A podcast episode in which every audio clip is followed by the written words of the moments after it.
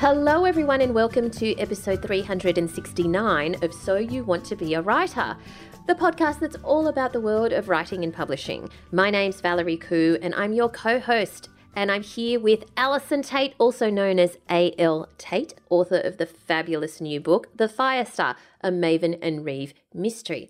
How are you, Al? I am okay. Yes, I'm fair to middling and trucking along just fine. And that's pretty much all we can hope for at this point in this year, I think. What has been happening in the world of Al? Uh, just the usual stuff, really. Nothing, just Al stuff.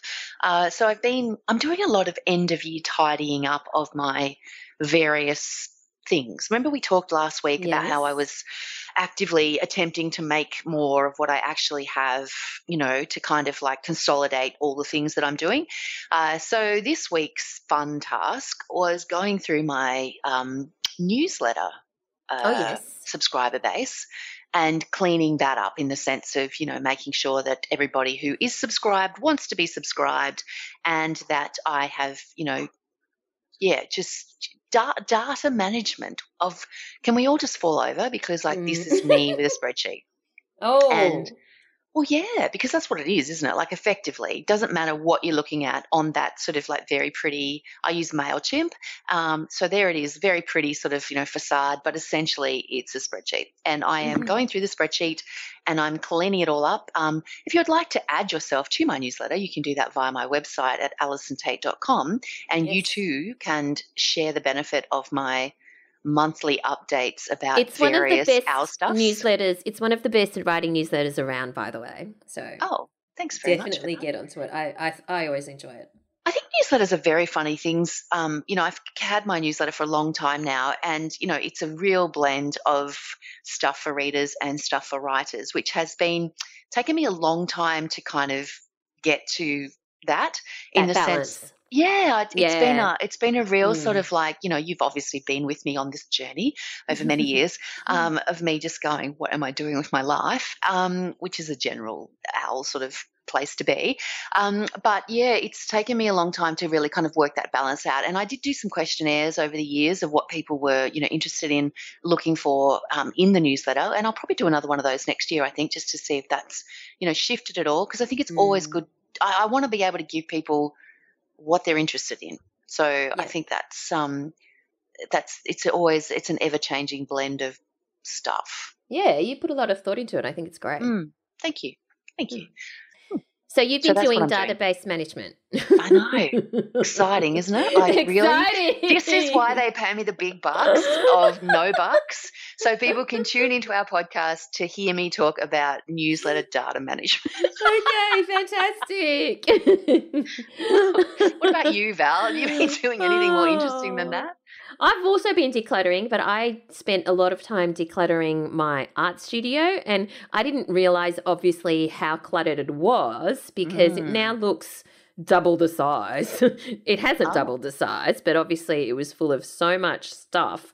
Um, yeah. And it's now a lovely place, and no doubt I will start doing more things in it and cluttering it again. So anyway. Oh, okay. Well, you know, we, we um, decluttered a clutter. That's how we roll, right? Yes, it feels good anyway.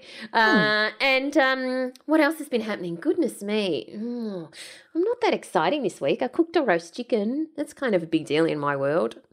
Well, you've, been, you've become a bit of an expert at the roast chicken, haven't you? Yes, We've I did discussed- it different this week. Mm-hmm. Oh, wait a minute. Hold everything. I stuffed your jalapenos up its up it up its skin and stuff. Yeah, up its clacker.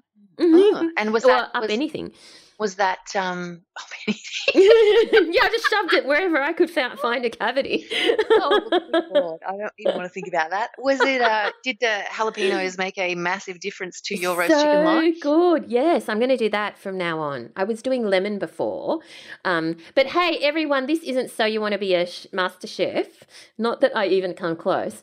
Uh, this is So You Want to Be a Writer. So we w- will move on to the okay, world. So we of- won't talk about we won't talk about how smug I am about my new Smeg stove. Then we'll do that next time. Oh my time.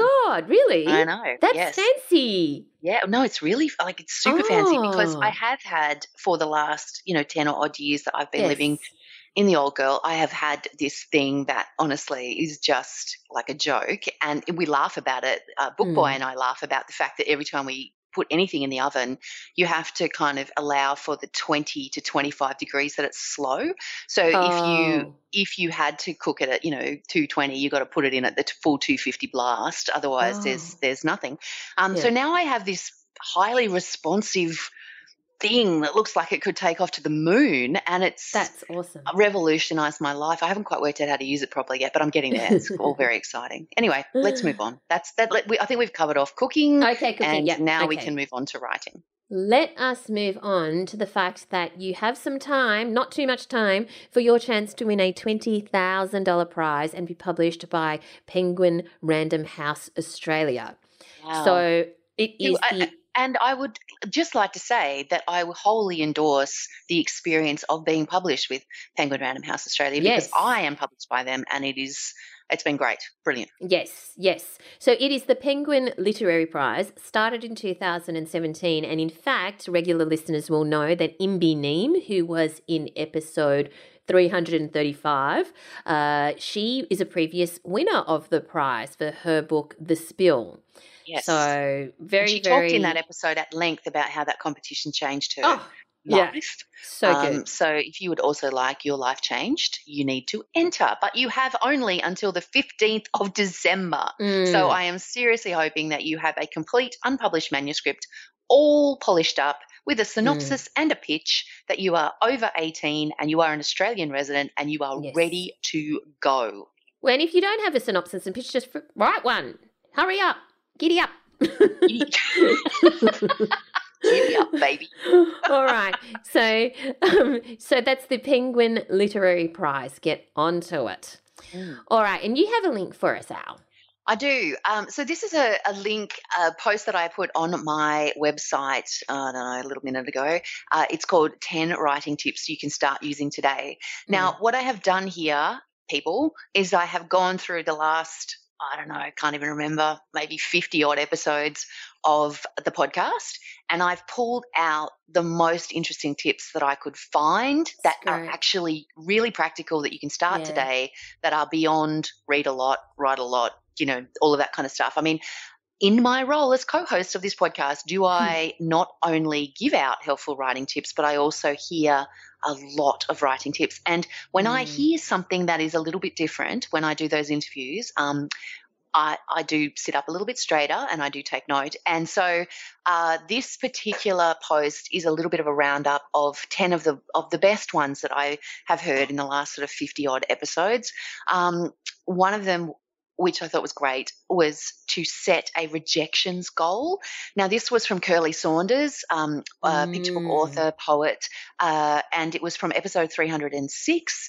And she talked about the fact that a friend of hers, who uh, Christy Wan, who is a poet and photographer, uh, told her that when she started out, that she needed to set a rejections goal. And it kind of yeah. sounds counterintuitive, but you need to set a goal with a number of rejections that you want to achieve in a year. And as she said, you know, like Curly was like, why would I do that? Like, mm. and Christy said, because then we can go out for a wine and celebrate the fact that you've been submitting to things. Mm. So Curly set a goal for ten rejections a year. Uh, so she had to submit to ten competitions or writing awards or whatever, and she found that it was a very, very good motivator for actually writing, because, okay, you know, things don't get picked up, but things also do get picked yes, up. So absolutely. I think that it's uh, – I, I really liked the the kind of, you know, about face of that particular tip. Yeah, fantastic. I like it. It's cool. Um, yeah. And lots of fantastic uh, other tips as well. One from Gus Gordon, uh, who is the author-illustrator of Finding Francois. Uh, he we spoke to him in episode three hundred thirty-eight, and he said, get to know other writers, people from the bottom of the food chain all the way up. Go to things and get to know people who are doing exactly the same thing that you're doing. Now, the thing is, it's sometimes to some people it might seem counterintuitive, because writing is a solitary exercise, and you mm-hmm. might think, well, I don't actually need anyone to help me in my writing. But I completely agree with Gus, as I know you would as well, that having that network around you is so important, not just for support. And if you're so confident that you feel that you don't need support, that's great. But it, you, it's more than just support. It's also the connections that you make that you don't know organically can lead to something fabulous. So you're missing out a lot if you're not bothering to develop a network of writers. Absolutely. And I really liked, so there's a couple uh, a couple in there are the ones that really stood out for me. Uh, one of them was from Catherine Kovacic, who is the author of the Shifting Landscape, uh, it's like an art mm. mystery series. Uh, in episode three thirty-four, um, we had a great chat, actually. That was a really, really fun one.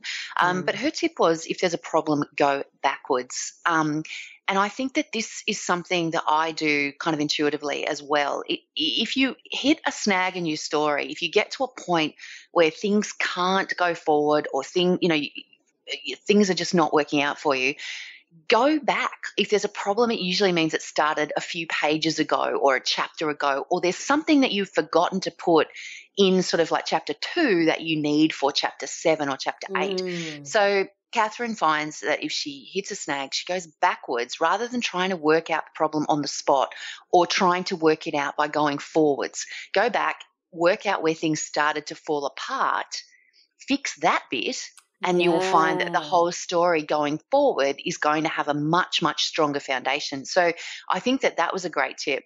And then um, E. Lockhart, uh, Emily Lockhart, uh, from she's the author of Again, Again, episode three thirty-six, Just Write It Stupid. Now, oh, I really I, like that. Oh, lots of people. That was one that was talked about a lot in the Facebook group and also on social media.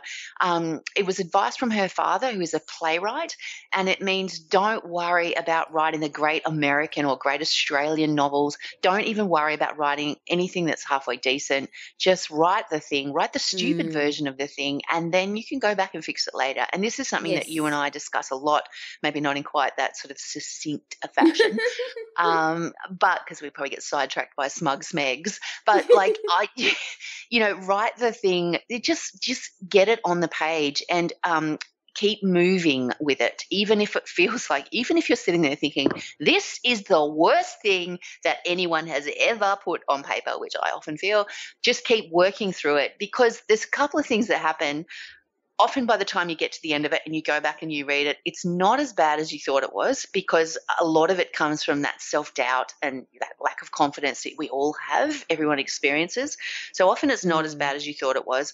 But, you know, it's like I say to kids when I go to the go to schools and do my writing workshops and things, you know, it's it's not brain surgery. The brilliant thing about writing is that you don't have to get it right the first time. You can go back and fix it. It's all in your hands. You get to control it. You know, it's like if it's on the page, it's the only thing you can control about the entire publishing process is mm. what goes on that page, and it's fixable. Like it's, you know, there might be some incredibly heavy lifting to do sometimes to take, you know, the stupid to something that's submittable, but nonetheless mm. you've got something there to work with and you can yes. fix it. And so I think that was really great advice too. So it's look it's a really um the, those ten writing tips I think are all great, and some of them are um you know a little bit different I think from what we hear yeah. all the time, and th- those are my favorite kinds of tips where you really feel like you've got a nugget.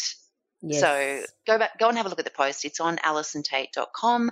It's called yeah. ten Writing Tips You Can Start Using Today. If you haven't listened to those episodes, I really recommend that you, you know, follow up and listen to the whole episode from those people, because sometimes we don't listen to them because we think, oh, she writes picture books and poetry and that's not oh, what I do. Biggest mistake. Biggest, biggest mistake. mistake. Listen mm. to all of them, because yes. everybody's going to give you some Absolutely. different little one thing that you're going to think, oh, wait a minute, wow, okay. Yeah. I often All right. learn the most useful things from people outside of my industry or, or genre or, you know, the, the most unexpected places. So yeah, absolutely. Yeah. I just think being curious about what other people do and the and the craft of different types of writing or the different yes. types of, of everything um, is one of the greatest gifts that you can have as a writer is, is just that curiosity, I think. Mm. All right, let's move on to our competition this week. It is a cracker. So we have a ten book pack giveaway. Wow. So one winner will score themselves this beautiful bounty of bookish delights filled with ten titles from a range of genres. You didn't write that text. No, That's I not didn't you. write that. um, uh, ten titles from a range of genres, perfect for holiday reading to fill up your bookshelf or as excellent gifts or re-gifts. Titles include some great books from authors we have interviewed on the podcast this year. Now, these include Reprehensible by Mikey Robbins. That's such a cracker. Um, The Shearer's Wife by Fleur MacDonald. The Other Side of the Sky by Amy Kaufman and Megan Spooner. Polly by Paul Dalgano. A Tale of Witchcraft by Chris Colfer. Yes, you know, from Glee. Uh, When I Come Home Again by Caroline Scott. Desire Lines by Felicity Volk. Tell Me Why by Archie Roach. The Details by Tegan Bennett-Daylight. And The Safe Place by Anna Downs. All fabulous. Um, and they're all in this awesome Awesome book pack. So all you need to do is go to writers centre dot com dot a u slash win and follow the instructions. So entries close on the twenty-first of December. So what a great thing to um, get for Christmas. So that's writers centre dot com dot a u slash win. Now, Al, mm. Are you ready for the word of the week? Oh, Val, I couldn't be more excited. Oh, good. So it's a cracker. It's zeugma, Z E U G M A, zeugma. Mm-hmm. Mm. You know that one? I don't know that one. Uh-huh. No, I don't know that one. Okay. This is such a cool word. It sounds like a type of Greek cheese or maybe an alien from Star Wars. And, you know, like my – deep desire, if it was ever humanly possible one day, is to go to the Star Wars cantina because, you know, doesn't everyone? Anyway, just an aside. No, but okay. So I'll go uh, with you ze- if you really want to go there, all right? Oh, yes, yes. But actually it's a very literary word, zeugma. According to the Macquarie Dictionary, it is when a verb is associated with two subjects or objects in an unexpected way. For example, her actions stained her honour and her dress. Or, I have lost my keys and my mind. Zeugma. Wow. Cool word, huh? My entire life is a zeugma of some kind, I think. That's really interesting. Yes, her I like it. Her actions stained her honour and her dress. Yes. Like, what? I, interesting example. I'm not even going there. Okay. All right. Uh, and that was the word of the week. This podcast is brought to you by the Australian Writers Centre and our online course, How to Write for Children and Young Adults. If you'd like to write fiction for kids and teens, our five-week online course will help you find your voice, create characters, dialogue and plots to fit your age group and write compelling stories that young readers will love. You'll also have your very own tutor providing personalised feedback on your writing. Here's what Catherine Pelosi says. When I um, first decided I wanted to write, I was actually living in the U K and I just all of a sudden started thinking about stories and writing. I thought, wow, I'd really like to write for children, but I had no idea how. So when I came back to Sydney, I was like, I need to find out how to do this. And I found the course Writing for Children and Young Adults at the Australian Writers Centre, and I enrolled, and it was brilliant from the start. It was just like entering this whole world of like magic and happiness, and I've never left because it's just so great learning about writing and children's books. For me, the most useful part of the course was learning about all the different components of storytelling. You might have an idea, but how do you actually put it all together? And there's so many different elements. Learning all the technical side, is there's a lot to it. The presenter at the um, course was really supportive, and I think also being uh, with other writers, other aspiring writers is really important because you need that community. Writing can be quite isolating, you're often just at your computer typing away.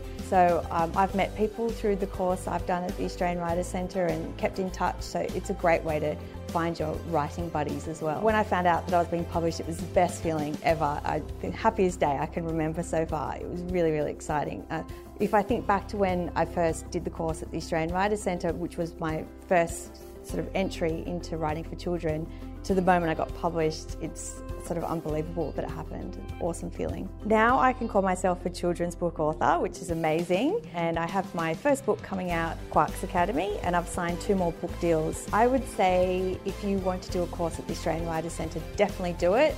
To find out more, go to writers centre dot com dot a u slash children's author.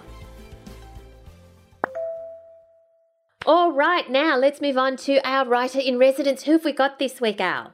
Oh, this week we are talking to Lian Tanner, and it was a fantastic conversation. She is a um, like international best-selling, uh, you know, author of a lot of sort of fantasy adventure stuff for kids, um, including The Rogues, The Keepers, like, she, and also award-winning picture books, Ella and the Ocean. Like, she's a she's a very, very, very clever lady. Um, and we were talking.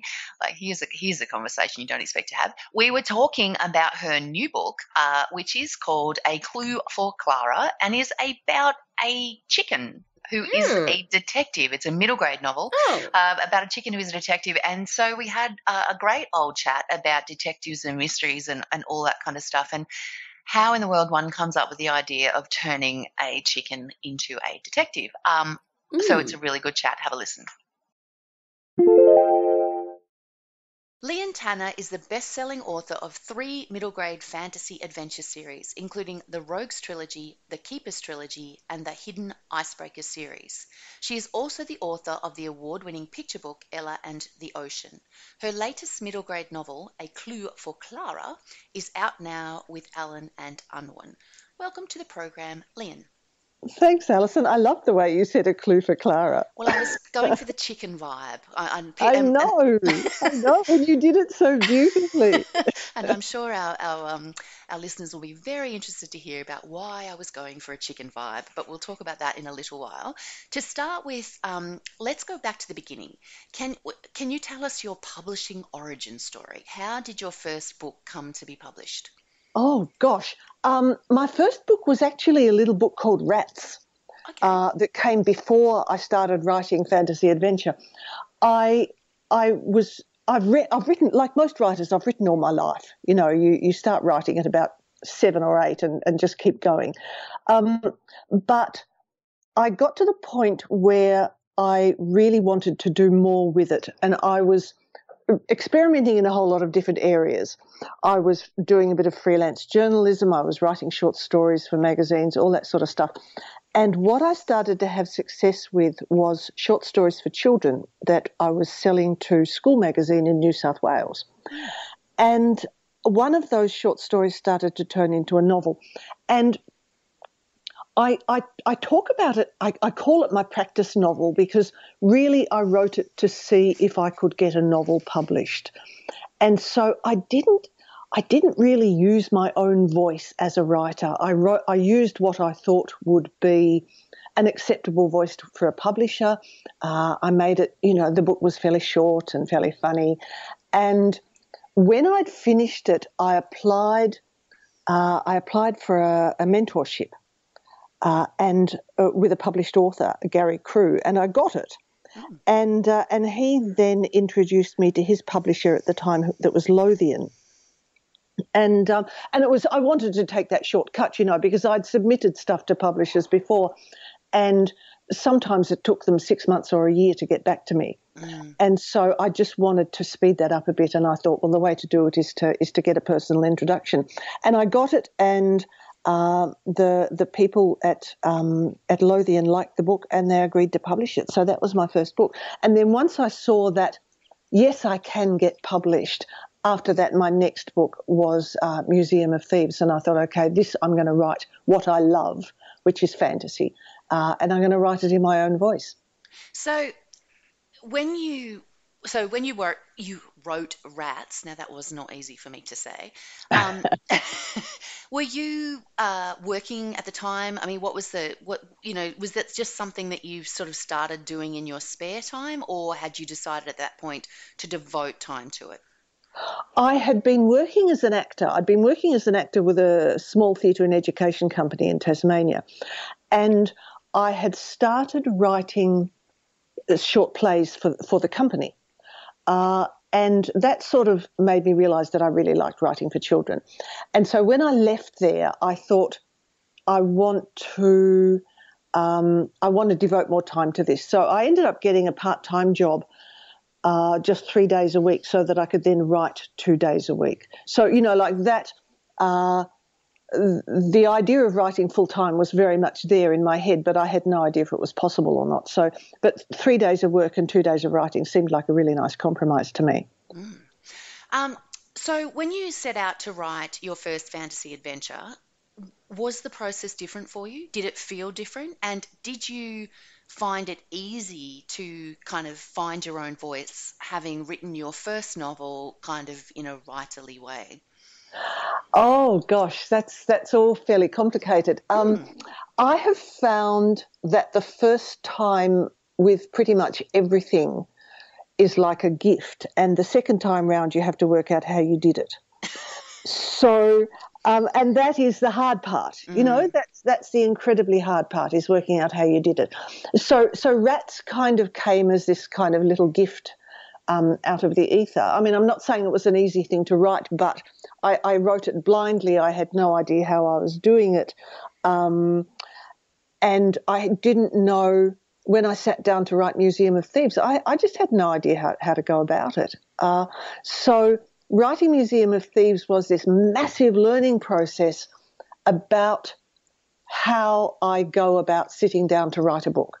Right. And how, how I go about doing it deliberately, you know, because because the first time you do something, it, it's it's almost accidental. You, you you don't take notice of the process. Mm. So um, I had to figure out how do I how do I generate ideas? How do I figure out structure? How do I uh, how do I work on characters? I, Museum of Thieves, I, I reckon I went through about twenty drafts. Right. Before I before I finished Museum of Thieves, and I. Um, I, it, I wrote it over three years, uh, and that was writing part-time. Right. Um, and I went – and over that three years, I had so many times when I thought I'd finished the book, and and I hadn't, you know. So right. so I'd, I'd get it to a certain point and I'd think, right, this is it. This is fantastic. I love this. Um, and I'd put it aside for a while and I'd come back to it and realise that actually it was pretty awful. And – or I'd get some feedback on it. So I, I went through a number of stages where I got feedback on it. And again, you know, it was at the stage where I thought it was really wonderful. And at one stage when, and this was after about two years, I think, I had a chance to get some feedback from somebody who knew a lot about the publishing industry. And he was down in Tasmania and he was talking to authors, and we would send in our first three or four chapters, and um, and he'd, you know, talk to us about it. Um And he was the bloke from Varuna Writers House in the oh, Blue Mountains. Yeah. yeah. And uh, so he had a lot of credibility. And I was so excited, you know, like, because I, I was so confident in the book by then. And um, so I sent sent in these three chapters, and I went into the interview, and I was I was having all these daydreams about it. You know, this is this is going to be fantastic. And, and I had this little fantasy about how I was going to walk in the door and he was going to say, Lian, Lian, this is brilliant. I love it. Um, I've already talked to a couple of publishers about it. We all have that dream, don't worry. We all have that dream, yes. So I walked in the door and I sat down and we sort of said our hellos, and then he said, well, I love the title. Oh. And that was it. That was it. And then he went on to tell me all this stuff that just wasn't working, and how I was starting it in the wrong place, and oh, just so much stuff. And I, I just went away in despair. Um, but then uh, it's always that thing, isn't it? You know, you. I, I think I've I've learnt this over the years, that you get criticism like that and you think, oh, my God, my life is over.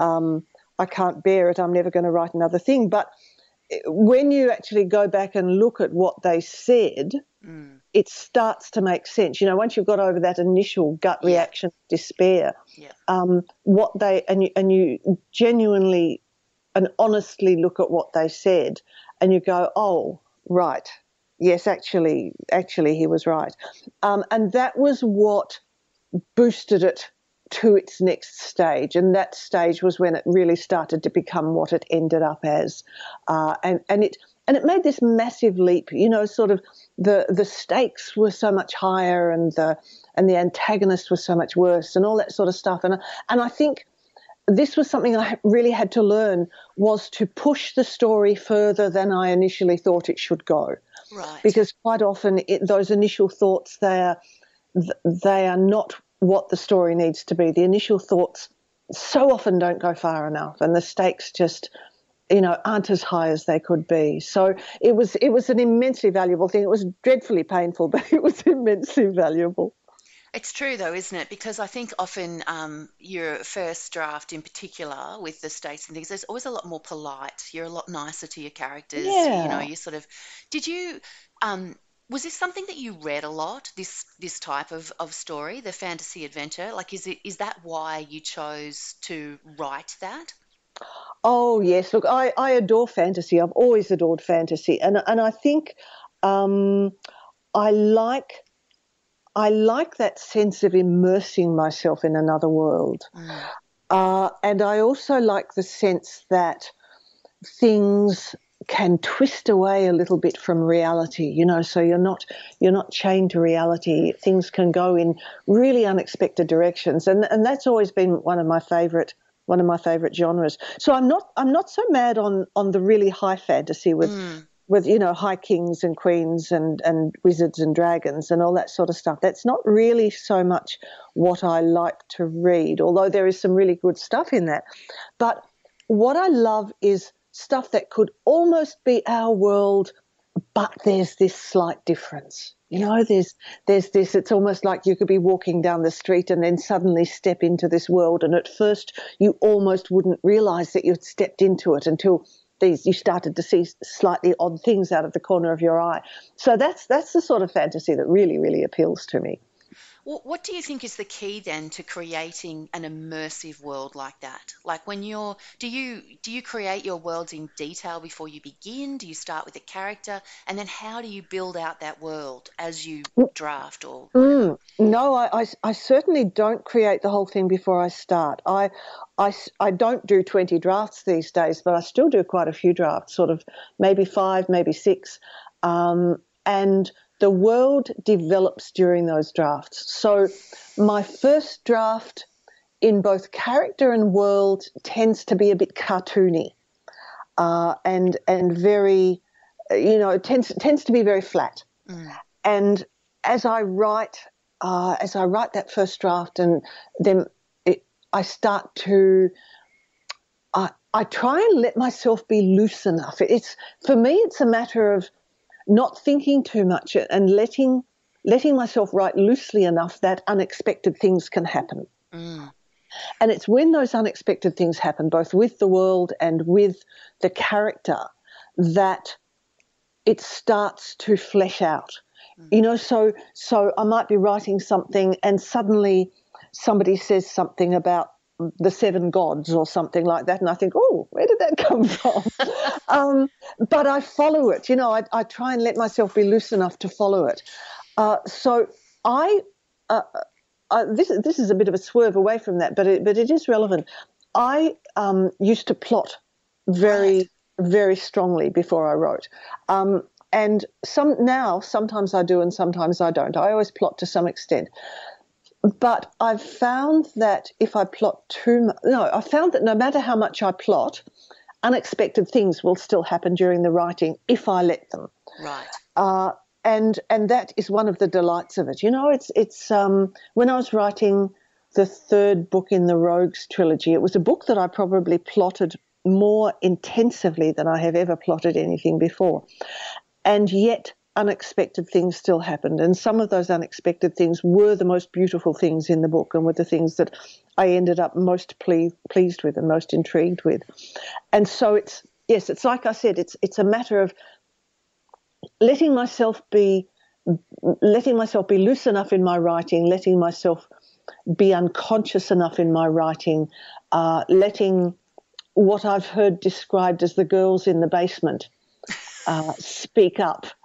Uh, in unexpected moments. I really like that. Isn't it a lovely term? It's I, so I, true though, isn't it? Just, it's, it is. Yeah, it's, it's so it's, true. Yeah, it's just so true. And you've got to make that space for them. Even when you're in the middle of writing something, you've got to allow that space for them, because that's when the valuable stuff comes, and that's when both that's when characters become their most individual. Uh, and it's when the world becomes its most intriguing, when you let those girls speak up. Do you always know that you're writing series? Like, did you know with the Museum of Thieves it was a series? Or... No, I didn't. No, ah, no, okay. I didn't. Uh, not at all. It was going to be a standalone. Uh, and I got to the end of it and I thought, wow, I, I don't want to stop. you know, I, I haven't had enough of these people. I haven't had enough of these characters or this world. And so I, I wrote uh, an afterword, an epilogue, um, and that allowed the possibility of it keeping going. And that's kind of, I mean, I've almost done that with each book, with each with each series. Oh, although right. the Rogues, the Rogues, I did set out to write as a trilogy. Uh, so I, you know, I knew that there was a an overarching um, a shape to it before I started it. But the other two, I, I basically set out to write a standalone, and then couldn't bear to leave them. And I think that's that's partly, I mean, it's partly because. And you must find this too, that, that you get so incredibly fond of your characters yes. over the course of a book. You know, yes. you you get to know them so well and you get to love them, it, you know, the, including the, the, the nasty ones, including the antagonists and including the villains. Uh, you you just become so close to them and you want to keep, you want to find out what happens to them next. So that's a part of it. But it's also that once you've got that first book, um, you've got already got so much of your second and your third book because you've got the world, you've got the rules of the magic uh, that that happen, you've got the basic characters and and what they love and what they hate and what they're afraid of, and and so it seems like such a waste not to not to keep going, you know, as well as loving them. You you, you want to see what happens. So what is it that it draws you to that middle grade audience in particular? Like what, what is it about writing for that group that, you know, is, is kind of why you put your stories in that space? Look, I'm not entirely sure. Uh, it's, it's the, it's the, the age group that my writing seems to automatically fall into. Mm. Um, it's, I mean, I've I've extended a bit since then, so I've got a pic, got the picture book, and yeah. that's that was a really interesting and different thing to do. But certainly, middle grade is is my main audience. I have this theory that all children's authors have a time in their life when that was a particularly rich time, or when something extraordinary happened, or something like that, and that that time, that age group, is kind of where they still are in their head. Um, And that for me was was that middle group, middle middle group. Um, so the grade three, four, five, six. You know, that was that was when I really got into reading, really got into books, mm. around about grade three, uh, and that was when books became so incredibly important to me. So by grade four, I was I was just reading nonstop, and same with grade five and grade six. So I think there's there's a part of me that is still that age, and that is the that is the part of me that I write for, the that child who has discovered books and adores them and, and is obsessed by them. Uh, so I, you know that that's my theory, that we all have that part of us, um, and that all children's authors, for all of us, the child is still so strong within us, and that's who we write for. What do you think De- defines a middle grade story? Like when you're writing your novels, are you thinking about language choices, themes, characterization in a particular way for this audience? Like is there, or are you just writing the story? A bit of both. Um, I, there's stuff I'm aware of. I, I'm aware of language choice to a certain extent, but not overwhelmingly so, because mm. I think kids need to be stretched in their language, and I think, you know, sort of books are a really good way to do it. Probably more than language choice, I'm I'm more aware of sentence structure. Mm. So um, if I'm writing for adults, then I will allow myself these dreadfully convoluted sentences with lots and lots of internal phrases and clauses and, you know, sort of things like that. With kids, I will keep that more simple. I will mm. keep that simpler, uh, and I won't. I, I won't have those enormously long sentences. And I and I try to be aware of of where a sentence might lose a child who is not such a confident reader. Um, that's probably the main one. Um, But also the sort of concepts that you're using, you know, the, the level of violence that, that is incorporated. Um, there is certainly some violence in my books, but it tends to happen off stage. Mm. So the kids might see some result of it, you know, like they might find somebody who's been who's been bashed up or wounded or something like that. Um, but the actual violence tends to happen off stage. Yeah. Uh, in in the same in, by the same token, um, the because of the age group, there are no uh, there are no sexual relationships in my books, mm. um, and I think that that's something that parents of middle grade children are often really thankful for. Yeah. Uh, because there's so much around for kids who are ostensibly middle grade but who are maybe reading a little bit older, and and you know there's just so much there's so much sex in so many books that mm. I think parents are often really thankful for books that don't have that, and for books that just show friendships between boys and girls. Um, so those sorts of things I keep in mind, but mostly I am thinking about telling an exciting story. Yeah.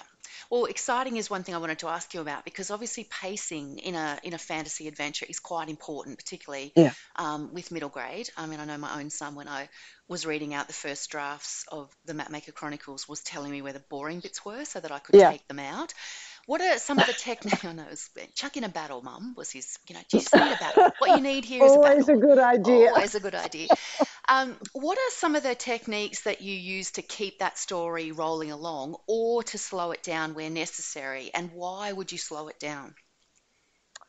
Oh, uh, keeping talk, pacing is a really interesting issue, isn't it? It's mm. it's so utterly, utterly crucial. And I think that a lot of the time I address it quite intuitively. Yeah. So I I read, I, I don't worry about it when I'm writing the first draft. I just write what I write. Uh, but when I'm reading it back, I will always read aloud.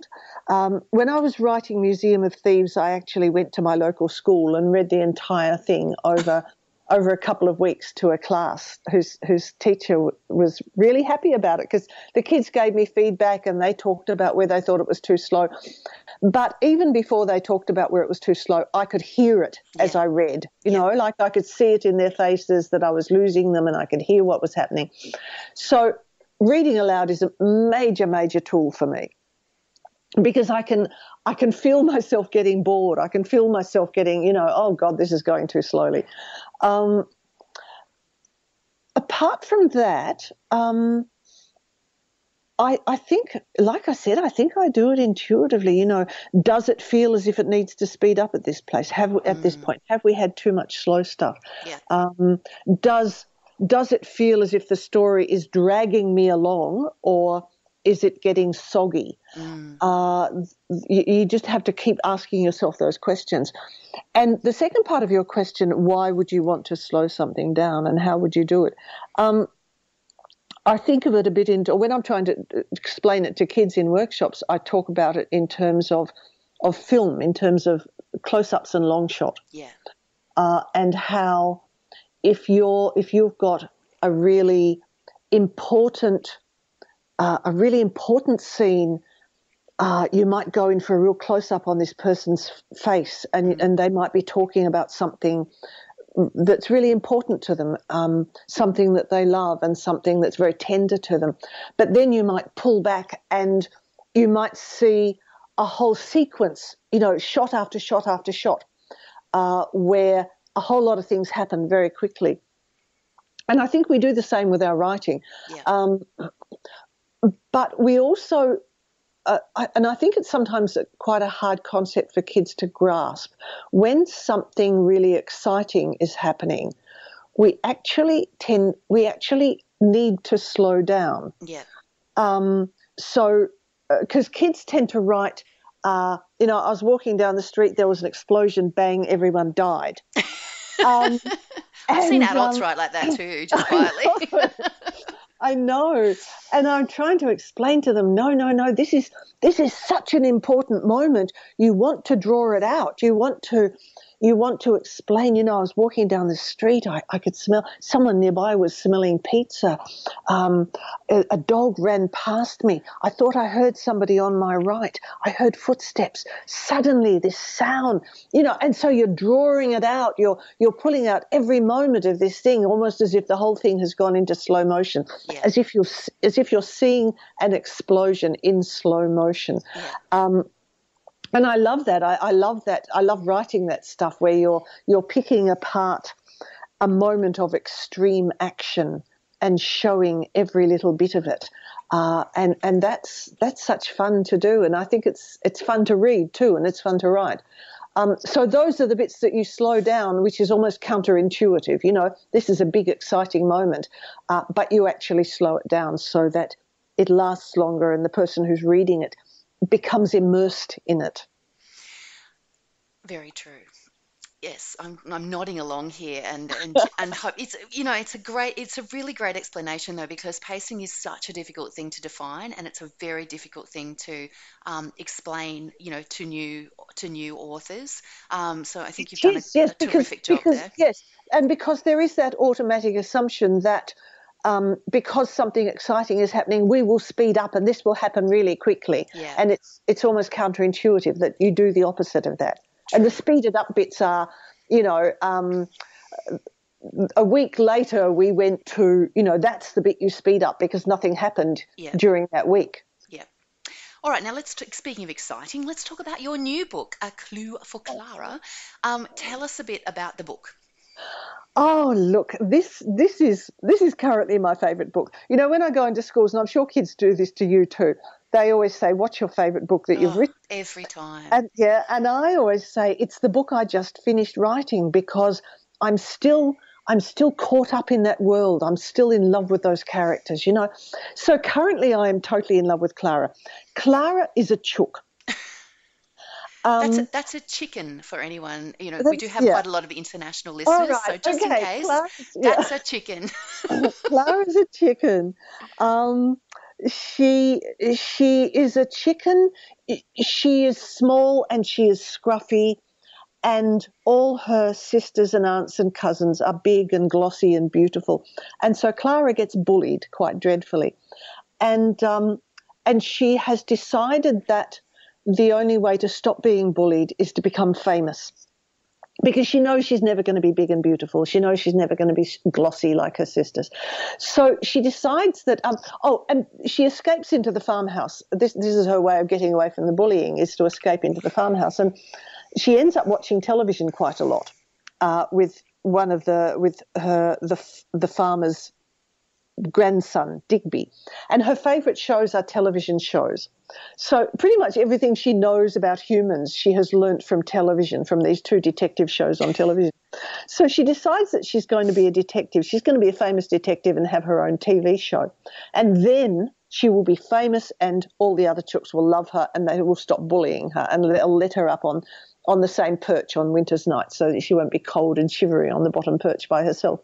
So basically the book is how she sets about becoming a detective, uh, and she teams up with the daughter of the local policeman who has her own troubles, and they set out to solve a major crime that is currently troubling the town of Little Dismal, which is a, a small country town. All right. And um, it's, right. it's it's completely different from anything I've ever really written is. before. It's, how, it's, how did you come up with the idea of a chicken as a detective? Oh, look. Um, I'm not sure how I came up with the idea of a chicken as a detective, but I had been thinking, I'd been thinking, I, I got to the point where I didn't want to write another trilogy. Uh, and that was partly because trilogies take so long. Mm. And when I was writing The Rogues, um, I mean, I, don't get me wrong, I love the trilogy form, and I love the fact that you can develop your characters so much over that, over those three books, and you can go, you have this individual arc for each book, and yet you have this over, overreaching arc for the three books. And that is a delight. You know, I love playing with structure, and I love seeing what happens to the characters over that long period. But at the same time, when I was writing The Rogues, I kept having all these ideas for other books I wanted to write. And it was two years, three years before I could start them. And I found that really frustrating. So I thought, okay, next thing I write is going to be a standalone so that I don't have that long wait until I can get onto something else. I was also really conscious of the fact that my books are fairly long. They're about sixty thousand words each. And while that is fine for kids who are confident readers and kids like I was who like to immerse themselves in a story, there are an awful lot of kids out there who will look at a book that long and go, oh, no, that's way too long. I can't even start it. You mm, know, it's just, yeah. just intimidating. So I wanted to write something smaller and a little bit easier and a little bit more accessible for those kids who, for whom my other books were, were, were too long. So my publishers actually said to me, look, we love we love the way you write about animals, because I always have an animal in my mm. books. It's just something that's that's part of my books. And uh, they said, we'd love it if you'd write something with an, an from an animal's point of view. So that that kind of started the thinking. And in The Rogues, there was a chook, a chicken in The Rogues, except she wasn't really a chicken. She was really an ancient sorceress who'd got caught up in one of her own spells and forgotten who she was. But she was enormous fun to write. She was, because she was, she had this chicken mind, and every now and again sort of she'd realized there was something else going on and she couldn't work out what it was. But so it was this chicken trying to work out why she had these other impulses. And that was that was tremendous fun to write. So I started thinking, okay, maybe a chicken. Sure. Um, yeah, and and I don't know where the wants to be a detective came from, but as soon as, you know, it was one of those ideas. You you get an idea like that and you think, oh, for heaven's sake, yes, of course. Let's just that have would... a go at that. The hard part, the hard part was finding the voice. Well, I was going to ask you that. What are some of the yeah. challenges in writing from the point of view of a chicken? The the the hardest part was working out what her voice was like and what the voice of the book was going to be. And I and and in, in fact, I actually put the book aside several times and started work on something else because I just could not find the right way into the book. Um, and I, st- I tried writing it from Clara's point of view. I tried writing it from the point of view of Olive, the policeman's daughter.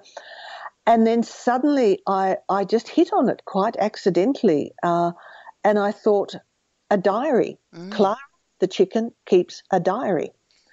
And um, and and it made so much sense, you know, that this ambitious, smart little chook would she she had all she's got all these skills, you know, because of because of what she's learned from television. She's she's taught herself Morse code, she's taught herself semaphore, she's in the process of learning Egyptian hieroglyphics. You know, she's really serious about this detective stuff. Um, and she's taught herself to tell the time, and so she keeps a diary. And once I had that, uh, which made it possible to break the day up into these short segments, mm. uh, and and made it possible for her to narrate her day, then that was when I found it. And, and once I had that, then so much of it fell into place. Was the voice the most challenging aspect of, because you, you've written sort of a, a traditional detective story, so to speak, but with a very non-traditional detective. Yeah. So the voice was the, the biggest challenge in that? I think the voice was the biggest challenge. Um, originally I was going to do the whole thing from Clara's point of view. And I actually sent that I had I had about the first oh probably the first ten thousand words, and I sent it to my agent to to say, you know, look, this is what I'm doing, this is where I'm going, what do you think? And she loved it, and she sent it to my publisher at Allen and Unwin to see what she thought, and she loved it, but she also said, look, I'm not sure that it will sustain for a whole book. You might need to bring in Olive's voice as well, mm. uh, the policeman's daughter. And and I got that feedback and I thought, nah, no, no, she's wrong. No, of course I won't. And I got about a third of the way through the book and I thought, ah, oh, okay. Going to yeah, need Olive now. actually, actually, I need Olive now. And she was completely right, um, as they usually, as publishers and editors as they do. Often are, yeah. yeah. Uh, so um, I I got to the point where I thought, yes, Uh, that that diary form has held up till now, and now we actually need to hear from Olive. And so I started Olive writing letters, uh, and Olive's mum died a year ago, and she and her father have just not been functioning at all mm. well. So I started Olive writing. She, she kind of didn't know whether she wanted to write a diary, but her teachers told her that, you know, it might be good to write a letter or a diary or something. So she starts writing letters to her mother who has died. Uh, and that just made this really beautiful counterpoint to to Clara's diary entries, you know. Mm. So you, you've got both of these both of these lonely people, and both of these people who have been bullied, and both of these people who are desperately trying to find friendship, uh, and yet coming at it from really different angles. And and it was this, and it was a really lovely combination. I, I think I think it ended up being the gentlest book I've ever written, and probably the kindest-hearted book I've ever written, which which end, and certainly the funniest book I've ever written. And all those things, all those things were completely accidental in terms of timing, and yet they turned out to be just the right thing for this year. Yeah, definitely. You know, definitely. it was it was completely and utterly the right book to bring out in terms of in, at a time of coronavirus, which which was a lovely, lovely serendipitous thing to happen. Well, speaking of, of bringing out a book, you know, in coronavirus, what sorts of yep. things are you doing to promote your books, and have you had to kind of switch gears this year at all? Oh, heavens, yes, yes. Um, I've I've had to switch gears. Oh, I mean, I think we've all had to switch gears yeah. a lot, uh, and and talking to people online through podcasts like this one, doing online interviews, video interviews and all that sort of stuff have become just so important. And and I, I don't think they they don't they can't fill in for face-to-face contact. Uh, I, I think that one of the biggest tools in an author's armoury is school visits mm. uh, because You've got a, you've got an hour to get kids excited, both about writing and reading, but also about your book. Mm. And and if you entertain kids for an hour, and if you can do that successfully, then they are going to go away wanting to read your work. Mm. So, and and I think that, you know, sort of any time you do school visits, it just gives your book a really big boost. So that has been impossible for me up until the last few weeks. And I actually did a, a, I'm in Tasmania, and We're, we've been opening up a, quite a bit because we've, we've had no cases of coronavirus down here for ages, and um, the moat is closed and the drawbridge is still f- firmly up at yeah. the moment. Yeah. Um, so schools have been opening up and, and having school visits again, and I've done a couple of those, which was a lot of fun, but haven't been able to get to the mainland, of course, and that's that's another big thing. So mm. yeah, it's it's it's doing whatever you can and and trying to trying to get publicity any way that you can, which which is, I think, I don't think there are many authors that adore this side of it. No, I, I think I think so many of us are much more comfortable um, with the actual writing than with the promotion, mm. uh, and and so it's it's it's a bit of a struggle. I did manage to have an in-person book launch uh, a, a week ago, and that was absolutely delightful. That that was such fun. We had it in a bookshop, and we had real human beings in there, and um, and we had somebody who played Clara, which was hilarious, uh, and um, and that that was wonderful. But yes, I mean, I'm I think I'm in the same situation as everybody else at the moment. We're we're doing what we can. We're peddling hard, trying to trying to give our books the love and the support they deserve, and just so hoping true. Some of it sticks. So true. Well, thank you so much for your time today, Lian. It's been absolutely delightful talking to you. Thank you for your insights on all of those various um, things. Now we're going to finish up with the final question that we ask yeah. all of our, you know, sacrifices. Um, what what are your top three tips for writers? Okay. Uh, look, I, I would say, just before I get to my three, I would say the usual read, read, read, write, write, write. You know, yeah, I mean, yeah. everybody says these, and they are they are at the base of everything. You, you unless you do those things, it's no point doing anything else. So sort of that's like, you know, uh, if you want to be healthy, stop smoking. Yeah. That that kind of lies underlies everything. Yeah. So, but apart from that, as well as reading and writing, you, you have to actually go out and live your life, because you have to have stuff to write about. And to have stuff to write about, you have to you have to be watching people and observing things and experiencing things and and understanding what it's like to be heartbroken and understanding what it's like to be terrified and understanding what it's like to be filled with joy. So you have to be living your life and observing yourself both outside and inside and observing other people. So that's the first one. Um, the second one is, I think it's really important to find ways of measuring yourself against the world and against what other people are doing.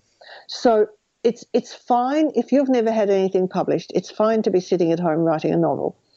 But if you don't know where that novel fits in terms of quality, you're going to be spending however many years writing it and it might come to nothing, you know? Yeah. And so it's really important, I think, to be writing other stuff as well. It might be a short story. It might be a, an article for a newspaper or an article for online, something that you actually have a chance in the short term of getting published or getting judged or, you know, entering competitions that provide feedback so that if you get shortlisted or if you get good feedback or if you get bad feedback, you can start to get a sense of where your work sits in the world. Mm. Um, and once you start to get that sense, then you can start to work on it. You know, you can say, okay, I'm not too good at characters or I'm not too good at pace or all that sort of stuff. And you can, and it might be buying, criti- you know, you might be buying a, a report from a credible organisation or something like that on your work. But, but finding some way of, of working out. Uh, so you need to be working on your on your skills all the time, but at the same time finding out where you sit in the world and compared compared with other people. So that's the second one. The third one is learning to take criticism, and it's absolutely crucial. Mm. Uh, you, you know, you can if somebody gives you criticism, you don't always need to take it, but you do need to think about it seriously. Yeah. Uh, and you can go through that initial thing, which I always go through of. They don't know what they're talking about. They're mad. They obviously didn't read what I gave them. Um, but then you have to sit down and say, okay, what did they say and, and does it apply to my work? And actually look very seriously at what they said and, and try and improve your work in, in the light of what they said. So true. It usually takes me about three days to get to that point. I have to oh, read yes. it, put it aside, yep. fume, cry. Swear a lot. Swear. Stomp about, carry on like yep. a pork chop, and then about seventy-two hours later I can sit down with it and actually look at what they actually wrote as opposed yeah. to what I, you know, immediately thought they'd written. So, yeah, exactly. Interesting. It's really it's, it's an so interesting hard, process. Isn't it? It is. But All you right. have to if you yeah, if you're serious about your writing, you have to learn to do it. You do. So true. All right, well, thank you so much, Lian. It's been an absolute pleasure talking to you. Best of luck with Clara. I think she's going to take the middle grade world by storm, um, and I look forward to seeing, you know, what, what you do next. Thanks so much, Alison. It was absolutely lovely to talk to you. There we go. What a great chat. That's cool. I know. Like, it's an Ooh. interesting thing, like coming to grips with the voice of a chicken. Yeah. Uh, is an interesting thing. But she's, I like, I love the fact that, you know, it is an unusual idea. She's pulled it off. Like, it's the, the diary format of the, of the story is, is highly entertaining and it's very funny. And the, the mm. voices are quite different. And mm. yeah, it's like, I'm, I'm always entertained when somebody like takes a, like that's a random idea. Like, let's have a chicken that's a detective that watches television and, you know, gets gets all her vocab from T V, um, mm. you know. And I just thought, you know, I love the fact that it's, you know, she's had a crack at it. See what I did there? And it works yeah. really well. Let's make oh egg jokes God. forever. It's excellent. Oh, oh no! Oh no! I'm stopping. I'm stopping. Like I'm stopping. I'm really, joke. I'm really scratching at the bottom of the barrel now. Oh! Stop. Somebody stop me. Yeah, let's stop. Oh, yeah. my God. All right, so we're almost at the end of this week's uh, episode. What are you doing in the coming week? I'm just going to make up chicken jokes. Oh, no. For the rest of the week. Uh, no, I've got I've got like minutes before school finishes. Um, oh, yeah. So I'm pretty pretty excited about that. I, I I'm you know just about made my last Vegemite sandwich for the year. Can we just like school lunches? Oh, honestly, mm. how many years of school lunches have I been making now? Like thirteen. twelve, twelve, twelve years of school lunches, and I cannot tell you how incredibly dull the whole process is. Yes. But anyway. Yes. You should. A little break. You know what my dad did for school lunches? Like, it was not onerous for him. He used to, at the start of every month, and also because our neighbours worked. Are you going to tell me that you freeze sandwiches? Yeah, but you should no. hear, like, our neighbours worked for Tip Top. Yeah, um, I know, but so, we've had this conversation. I we? spent my life – we have talked about this. I'm sure we have. I have a soapbox moment about frozen sandwiches. I'm because, not suggesting you do it. Oh, no. Okay, I just took I took frozen sandwiches to work uh, – to school, like, yes. And I will never do it to my children because it was yes. just awful. It was horrendous. I know. Awful. I know. No. He would make all the whole months in one go, and yeah, it was no. always – that's why to this day I don't eat ham. Because they were always oh, ham sandwiches. Frozen ham sandwiches? Mm-hmm. Oh, no. Look, I'm just... Every yeah, day. Let, let's not talk about that anymore. I'm I'm done with right. that whole, yeah. whole conversation. What are you doing I this week? I was going through trauma. I am. I'm seriously... I'm having flashbacks here. It's not good. P T S D oh. right now. Well, I need to do some Christmas shopping because I usually leave it, like, way too late. Mm. Um. So I'm hoping to get it done a little bit earlier than normal because I don't really want to brave the crowds or anything like that. So I might be doing that. Hopefully I'll be successful. We'll see how we go. To be honest with you, I think from what the conversations I've had with my local shops, um, mm. a lot of people are doing it early, and it's mm. not a bad thing to do because, like, mm. even if you have a look at the online book retailers, a lot of them are out of stock already yeah. of a whole bunch of stuff because they can't get reprints, you know, particularly overseas things. Like, I think anything that prints in Australia is probably okay. Um, yeah. But, you know, stock-wise, they are in trouble. Yeah, yeah. Mm.